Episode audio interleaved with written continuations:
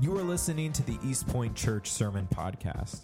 We're a church that exists to glorify God as a gospel community that is growing in faith and reaching the world. From wherever you are listening, we hope that you are encouraged and challenged by today's sermon.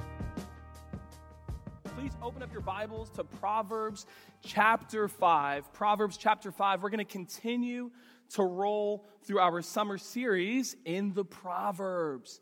And so, if you don't have a Bible, just want to highlight in the back, we have blue and white Bibles as you walk in. You can feel free to grab those. That's our gift to you. If you don't own one, take it, keep the Bible, and uh, make good use of it because we're going to go through that every single week here. So, all right. Hey, as we turn to Proverbs 5, I just want to warn you guys real quick there is something in the water at East Point Church. I don't know what's happening, but there is something in the water everywhere we look. This is not my announcement. Easy now, okay? Uh, everybody's eyes went, no! Yeah, including me, no! No. Uh, there's something in the water. Everybody's having babies. You notice that? Pastor Daniel just had his first child. I mean, I feel like every week I'm hearing about new babies being born, new babies being conceived, new babies being announced. And how many of you love a good birth announcement or a pregnancy announcement, whatever they call it these days, right? You love a good pregnancy. Yeah, oh, wow, all right. How many of you are into the gender reveal stuff? Anybody? Like hitting the cakes or cutting the cakes, blowing up the balloon, whatever it is. Birth annou- or pregnancy annou- announcements are exciting. But you know what's more exciting than a pregnancy announcement? I'm just gonna be real. A pregnancy announcement with multiple kids in your family. I'm just keeping it real here, friends. Listen, the first time we had a kid, we told the world we're having a baby. But by the time we had our third kid, we were telling our kids we're having a baby. And those conversations are wild. we have friends who recently told their kids that they were pregnant, and their oldest, without missing a beat, the first question out of his mind was, How did this happen? How did the baby get in there? Oh my goodness, here we go, right? Many jokes have been told about the timeless rite of passage, this coming of age conversation where the older generation has to pass down the very important information to the next generation. Where do babies come from? The miracle of life, the birds and the bees, or as we more commonly refer to it, the talk. The talk. My son is eight years old, and I have a billion books on how to have the talk, and I'm just like, you know, we'll get there eventually. I just got to read more books. One more book. That's all I need. One more book. The talk. Friends, this morning we are going to tune in to Proverbs chapter 5, and a father is having the talk with his son. And as we look at the talk, we're going to realize that this talk, it's actually a little bit different than the way it's typically given. This talk, the father, he's not focusing on the health class how to's. He's focusing on something more weighty, more important. This father is teaching his son how to handle his sexuality in a way that pleases God while living in a world that seeks to slip him up.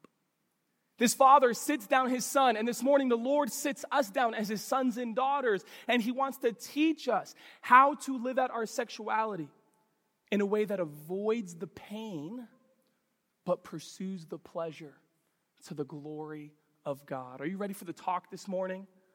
Proverbs chapter 5. Ready or not? Here we go. Let me read the first few verses. We'll pause, we'll break it down, and we're just going to proceed through the text like that. Are you guys ready?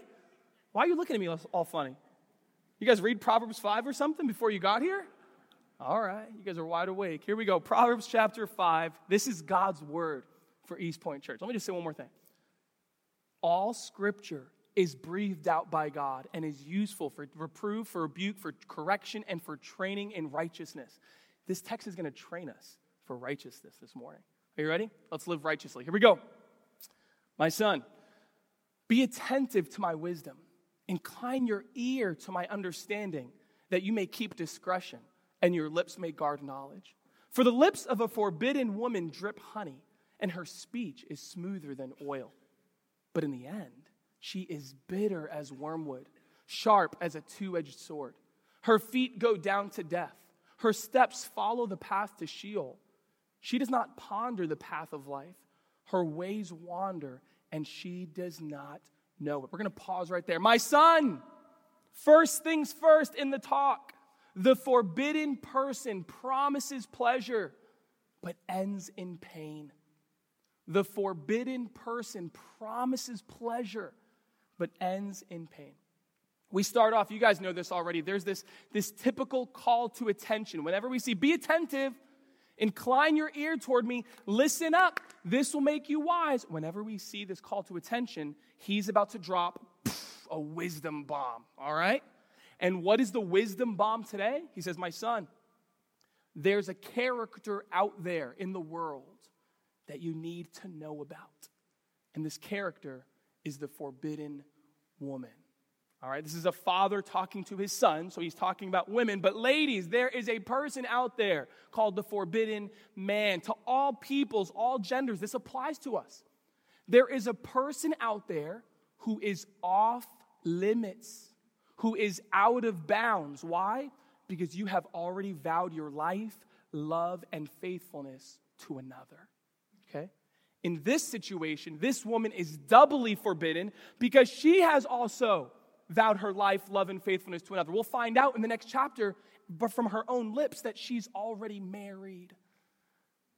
And yet, here's what you need to know, friends. Here's what makes the forbidden person so dangerous. Even though they are off limits, they will actively try to entice you anyway.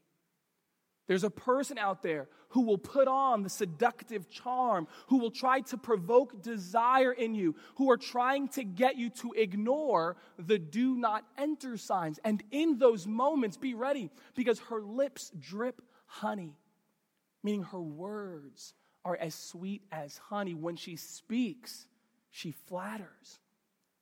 When you talk to her, be ready. Her, or her speech, excuse me, her speech is smoother than oil. Conversation is, is playful, it's, it's delightful. There, there's an appeal as she woos you, there's, a, there's an attraction as he talks to you. She or he will entice you with promises of pleasure. And here's what wisdom says to you this morning don't be surprised don't be naive, be prepared. Don't be surprised. Really? People are like, don't be surprised. Don't be naive, be prepared. And here's how you prepare realize now, before that moment, that the promise of pleasure is a lie. Realize it now. Realize now, before that moment, that though it looks like potential pleasure, the cost of infidelity is guaranteed pain.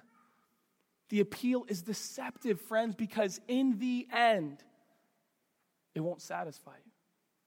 In the end, it will wreck you. I know it seems sweet like honey, but it's actually as bitter as wormwood. If you were to taste this, the aftertaste will destroy you. It will make you fatally sick. I know her words seem smooth. I know his conversation just seems smooth like oil. But, friend, I'm telling you, it, they will cut you as sharply as a two edged sword. Be warned. It's not what it seems. Be warned. It's quite the opposite. You see, what we have in common in this room is that we are looking for the path of life. We are looking for the blessed way that when we walk in it, it will, lead, it will result in God's nearness and His rewards. We want to live the life that works well.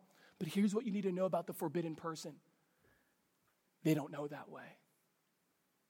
They don't ponder the path of life. They've never visited that path. They do not know it, but that will not stop them for taking you for a walk. And so he says, My son, she's going to grab you arm in arm, whispering sweet nothings into your ear. And you don't know where she's taking you, but you think you have an idea. And so she's taking you for a walk. He's taking you for a walk.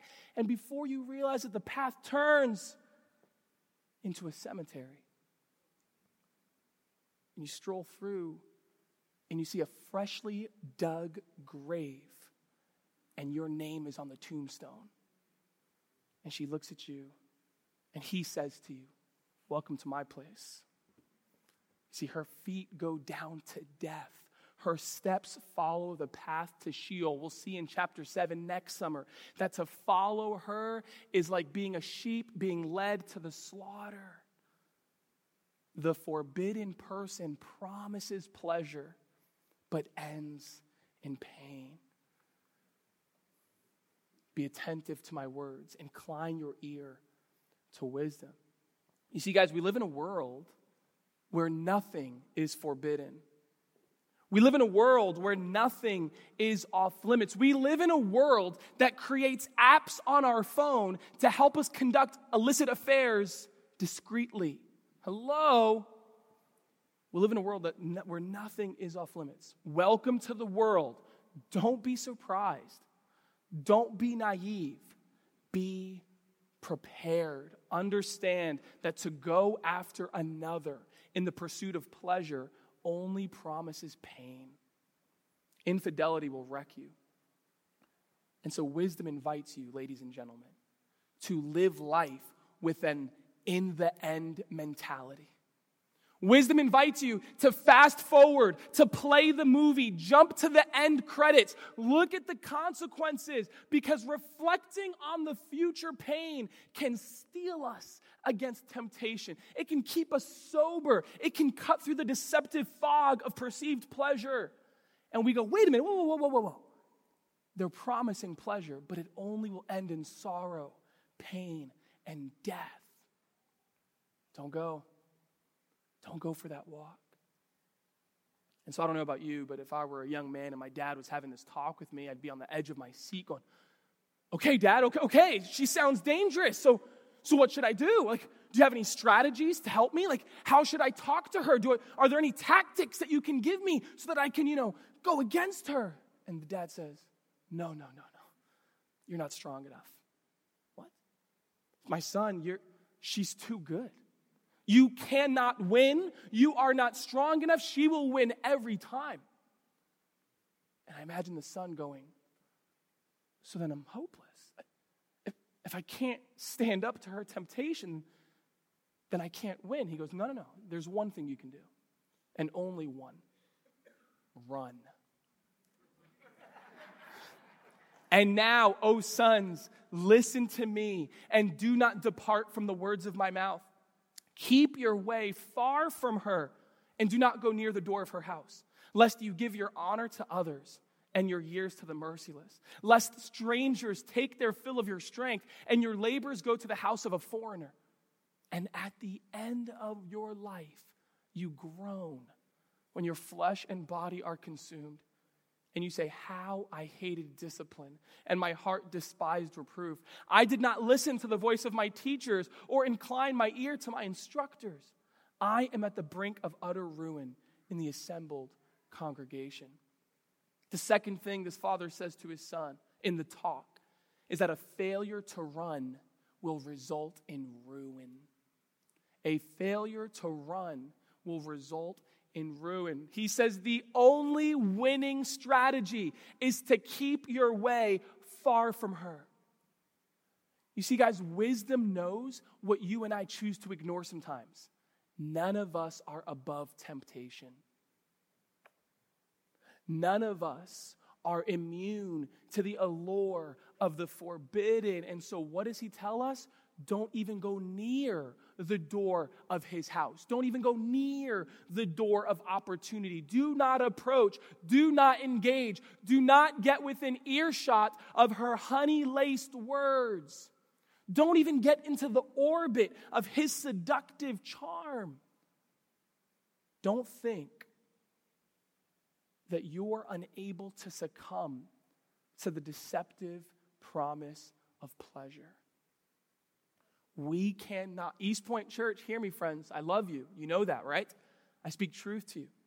We cannot overestimate our own strength. We cannot overestimate our willpower. We must not be naive to the strength of temptation's appeal. The only winning strategy is to keep far away and run.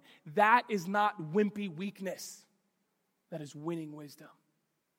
Well, I should be strong enough. You know, I'm a man, I have self control, right? And in a day of shaming and canceling and all these other things, you know, the world says, well, if that's your issue, then you shouldn't impose that on others. You should be strong. I go, I'm not strong enough.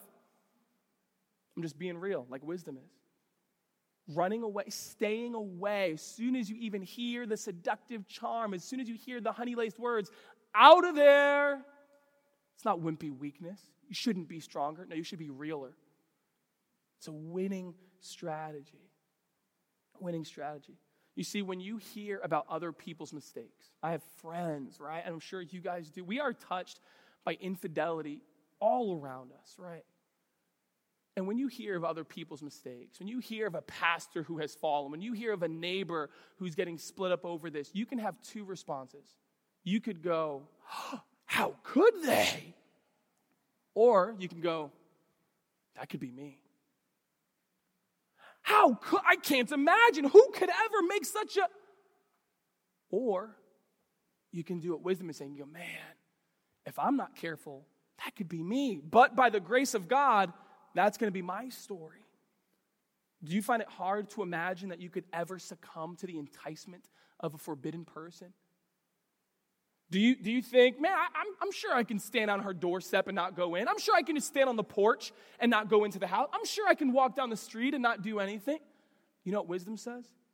Wisdom says, better to not have to find out the hard way. Run. And if you don't, you will learn that the consequences are devastating. And we get here this, it's kind of like a parable we get this like interesting picture of, of, almost like a hypothetical person. Here's what would come if you don't listen to me. And the picture, there's this man of honor. There's this man who is well to do. He has position, he has power, and he has prosperity. This man's an important person in his community, looked up to and respected, a man of means. And yet, because he didn't listen to the voice of wisdom, because he didn't keep far away, because he thought that he can visit her door and just stay on the porch, he fell for the promise of pleasure that only results in pain. And this guy lost everything. It says that his honor was stripped from him, his reputation was destroyed. This man of means was thrust into debt, and we get the picture that he's now an indentured servant, forced to give years of his strength and labors to merciless taskmasters. He's working his finger to the bone in this grueling, backbreaking labor, and in the end, he still has nothing to show for it. This man is ruined socially, financially, physically, emotionally, relationally. He has learned the hard way that the cost of infidelity is everything. He's learned the hard way. And as he looks back on his life, you, you hear him. He's filled with shame and frustration and regret, not because of his mistake. Here's what's interesting he's filled with this regret, not simply because of his decision, but because his decision was completely avoidable. That's the painful part. He looks back on all the conversations he ignored. He looks back on all the text messages that he declined. He looked back on all the phone calls that he sent to voicemail. And he says, I hated discipline. I did not listen to the voice of wisdom. I ignored the voice that said, Keep far away. I was warned and I ignored it. And now, thus, I'm on the brink of utter ruin. A failure to run will result in ruin. How many more of us have to go down before we just accept the fact we need to run? How many more followers of Jesus? do we need to be in relationship with and see? Choose the ways of the world. I was just at a wedding last night in Philly. Good friend from high school. My wife and I went up there. Nice date, you know, kid free at a wedding, and that's the best, right? The wedding was over. We were still there for four hours, just praying, you know, just celebrating their love in honor of them, you know. But you know, every time we go to a wedding, it's just such a, an opportunity to touch base on our vows. You know, and I remember at one point the minister said, you know, you commit to loving them through the good times and the bad times. And I said to my wife, I said, we've had more good times than bad times, right? I think so. And she goes, definitely. I said, that's a win. That's the one. I talked to you guys. There's some of you in here married for 30 years, 40 years, 50 years. And I know it's hard, right? You talk to anybody who's been married for that long, and they will tell you there are good times and bad times.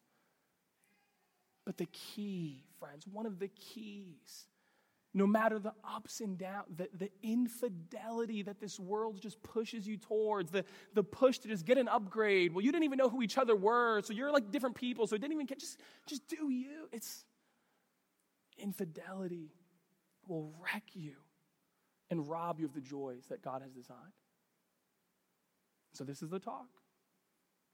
Wisdom is here. The son is having the talk with his dad, and wisdom says, Run far from her house. And so, here's the last question. He says, Run far from her house. And so, the question is, So, where should we run? Run far away from the forbidden man. Run far away from the forbidden person. And so, where should we run to? And here's my favorite part of the passage. You guys ready for our final movement? Here's the best part wisdom. The Lord, God, is calling you away from the deceptive pleasures that don't satisfy at all to a place where you can drink deeply of God's gift, a place where you can drink deeply of the greatest, most satisfying pleasure that you could ever experience because it was designed by Him. He says, run away from that and run toward this. Are you guys ready to see this? Do you want to see the place that God calls you to run? Last few verses. Check it out. Drink water from your own cistern, flowing water from your own well. Should your springs be scattered abroad, streams of water in the streets? Let them be for yourself alone and not for strangers with you. Let your fountain be blessed and rejoice in the wife of your youth, a lovely deer, a graceful doe. Let her breast fill you at all times with delight. Be intoxicated always in her love. Why should you be intoxicated, my son, with a forbidden woman and embrace the bosom of an adulteress?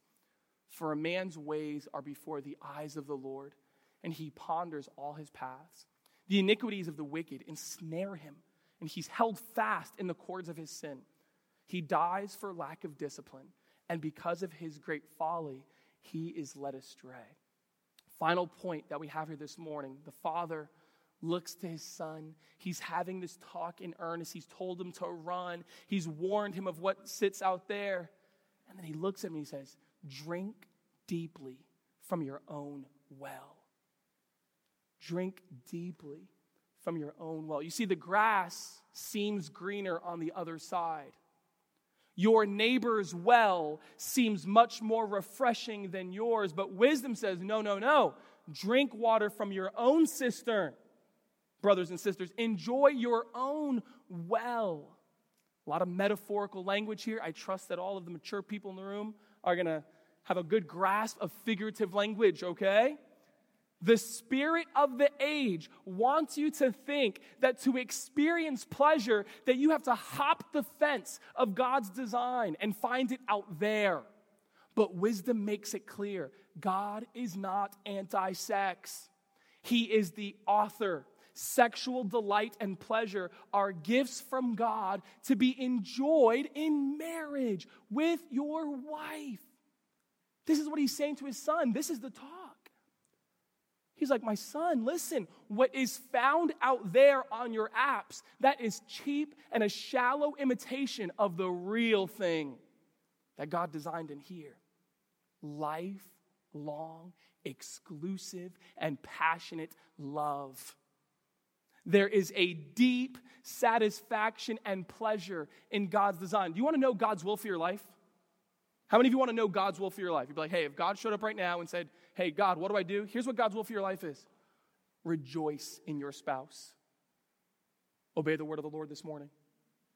Rejoice in your spouse. That's his will. You know what his will for you is? To experience delight in your marriage. God, you want to know God's will for your life? It's crazy. I was just reading. His will is for you to be intoxicated with love and delight this is the Bible, friends. This is amazing, right? If you were to look at the science, science shows, do you know, you know how many, cr- the, the crazy number of hormones that are released in your brain during the act of intimacy? You know what that shows me about God's design? That He's literally trying to addict you to your spouse. There is great pleasure and delight to be had in your marriage, and His will is for you to rejoice and delight. He says, Son, drink deeply from your well. Here's a verse that you can highlight. God pronounces a blessing on married couple sex lives. What does he say? Let your fountain be blessed. In other words, may the well of your love and delight never run dry. At all times, at all times, may you enjoy each other. This is God's will for you, married people. This is God's will for you. The Bible says, uh, 1 Corinthians 10.31, so whether you eat or drink or whatever you do, do all to the glory of God. The way that you eat, the way that you drink, whatever you do, including when you do the Proverbs 5, he says, drink deeply and passionately from the well of delight in your marriage because that glorifies God. You glorify God when you partake in and enjoy the gift that he has given you Do you see what wisdom is doing here? Wisdom is helping us avoid the path of ruin, uh, the path of infidelity, not just by avoiding the consequences, but by wooing us toward the pleasure. Do you see what he's doing?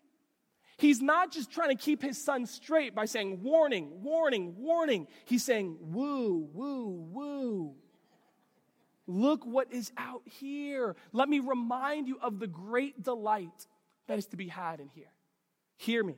The greatest, most satisfying, most emotionally fulfilling experience of your sexuality is in the context of God's design. Let me say it one more time. The greatest, most satisfying, emotionally fulfilling expression of your sexuality is found in God's design, not apart from it. In other words, in an exclusive, lifelong commitment between you and your spouse. God, is, God has not just created the gift of sex, He's created the context in which it's to be most enjoyed. Look what it says. This satisfaction will come as you drink from your own cistern, from your own well.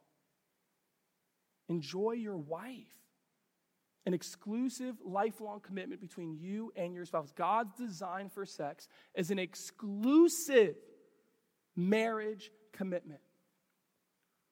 And I get it. I know what that sounds like, right? Some, some of you guys just turn to me off and are like, oh, okay, we're going draconian. Okay, we're going traditional. Sam, that's not how it works today.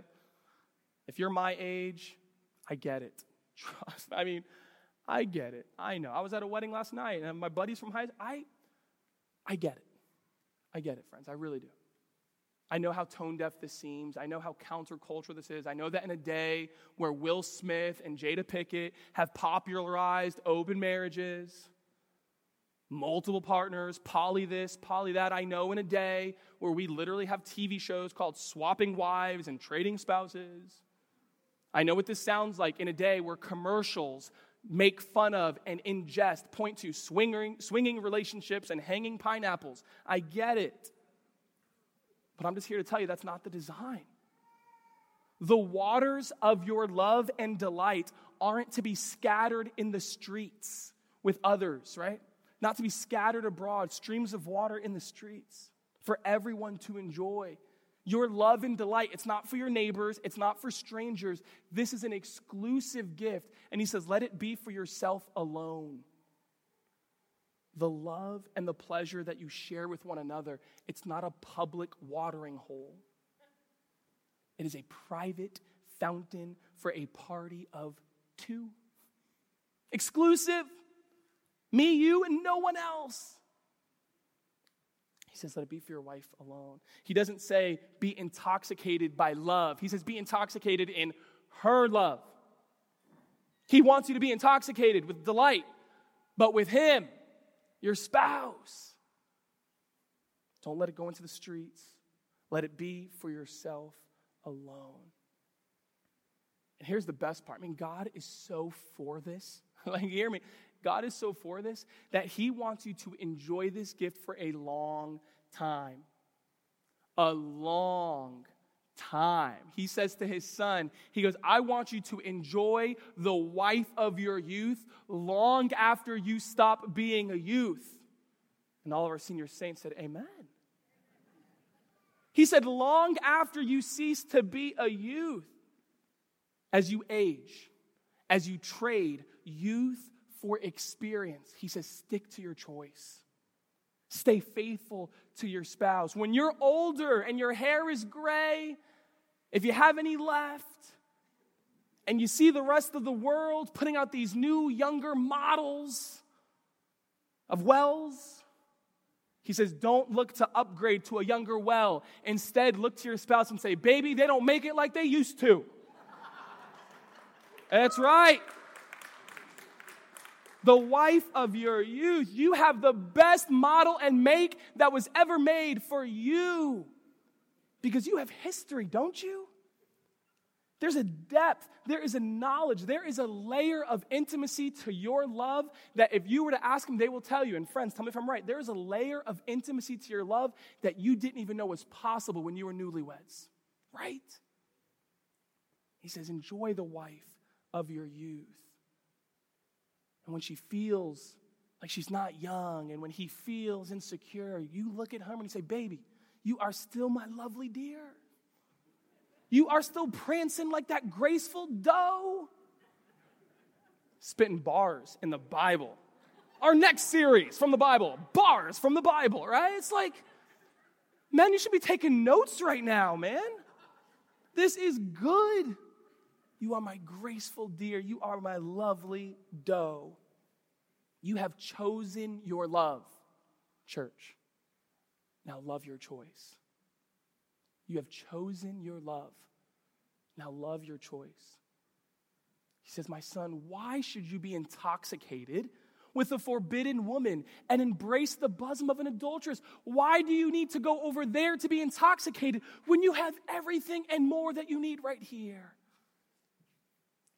You have everything you need to satisfy you for a lifetime in your marriage. Drink deeply from your own well. And so we have the single people in the room that are like, well, this got awkward. Uh, right? Like, I think I shouldn't have come to church today. No, no, let me talk to you, single people. Listen, listen, listen, listen. I think this is probably just as powerful for my single friends as it is my married friends. Because in this text, single people are reminded of God's design. I think single people need to hear and be affirmed in this. Let me say it sex is not dirty, right? sexual you are a sexual being you were created emotionally physically relationally socially and sexually that is a part of who you are it's not something to be shamed it's not a part of your life that it's like god just kind of like reluctantly allows it to propagate the species no this is not duty it is delight that is healthy one of the first questions we ask when i do premarital counseling we do their intake assessment and we ask them to rate what is your sexual desire and if it's anything less than 10 we go let's talk about that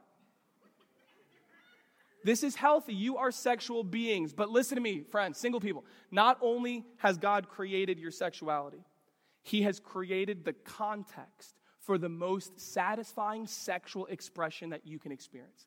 In the context of an exclusive, faithful, lifelong, monogamous marriage, you will experience the best of God's gift, hands down. And so I know what this sounds like, but I'm telling you anyway. It's worth the wait. It's worth the wait. Absolutely is. And here's my other follow up to that don't wait too long. Get married. Let's go. Drink deeply from your own well. And so, in conclusion, do you see that God has a lot to say about your sexuality? God has designed you as a sexual being. He's designed the gift, He's designed the context. He is not silent on the matter. Friends, this matters to Him. As much as you're reading your Bible and you're going to work and your prayer life matters, this matters to him. It says here that the ways of man are before the eyes of the Lord. He's looking at how we handle our love lives. He ponders our path to see if we're following his design. And so seek to please Jesus in every aspect of your life, even your sexuality. Honor him with it. Jesus is Lord, even over our love lives. And so we have it so backwards sometimes, don't we? Growing up, you know, my friends, they, they would, I mean, I think most of the world believes, my friends would articulate it, where the, the picture is out there is the fun and the freedom, and in here, we're shackled, right, with chastity belts and purity rings, right? Out there is fun, out there is real life, and in here, it's boring, but at least we get to go to heaven. Praise God from whom. That's what the world thinks, right? But they have it backwards because you know who's really captured? The people out there, they are ensnared. They are held fast in the cords of sin. They are slaves to their sin and they will experience the consequences of their lack of discipline. But, friends, in here, freedom and delight are found. Freedom and delight are in God's design. Freedom and delight are in God's design. You want to be free? You want to experience pleasure the way it's designed to, the most satisfying, emotionally fulfilling way? You want to experience intimacy without the ache and the loneliness of those one night stands? You, you want to experience what it's like to be known and unconditionally accepted, regardless of your performance? freedom and delight are found in God's design. So let's get it on. And so we read a text like this, and again, 2023. How many of us can go, Yep, I'm perfect? All right? He who has no sexual sin may throw the first stone. We live in a world where we all fall short. We read a passage like this and we laugh, right? And we're like, yeah, haha, but like, but like there is that thing that we're all thinking about right now, right? There's that pain, there's that situation, there's that sin, there's that iniquity, and, and we fall short. And the Bible tells us as much, right? The Bible says, don't take yourself too seriously. All have sinned and fall short of the glory of God, except for one dude. There was one man, there was one son whose ears were perfectly attentive to the Father. There was one son who always inclined his ear to the voice of wisdom. That son never slipped up sexually. That son ran from the forbidden woman. That son never went near the door of temptation's house. One human being on the planet who never slipped up sexually, and his name was Jesus Christ. And here's what's crazy he gets to the end of his life with this perfect record, clean, spotless, without blemish. And in a remarkable act of self sacrifice, he lays down his life. Even though he didn't deserve it, he lays down his life and he offers to give you his perfect record while dying with your sinful record in his place. Every sexual sin, every act of infidelity, every marital misconduct was nailed to the cross in the person of Jesus as he laid down his life. And in exchange, he said, You take my record. You become the spotless, blameless, and above reproach Son of God, daughter of God. And now we stand before God with this gifted righteousness, right? Like we, we have this record that it's like sexually sinless. And like, you did that? Like, not me, but Christ. And now, because we're in Christ, there is no condemnation for those who are in Christ Jesus. There's no shame. Our past are erased, our records are forgiven.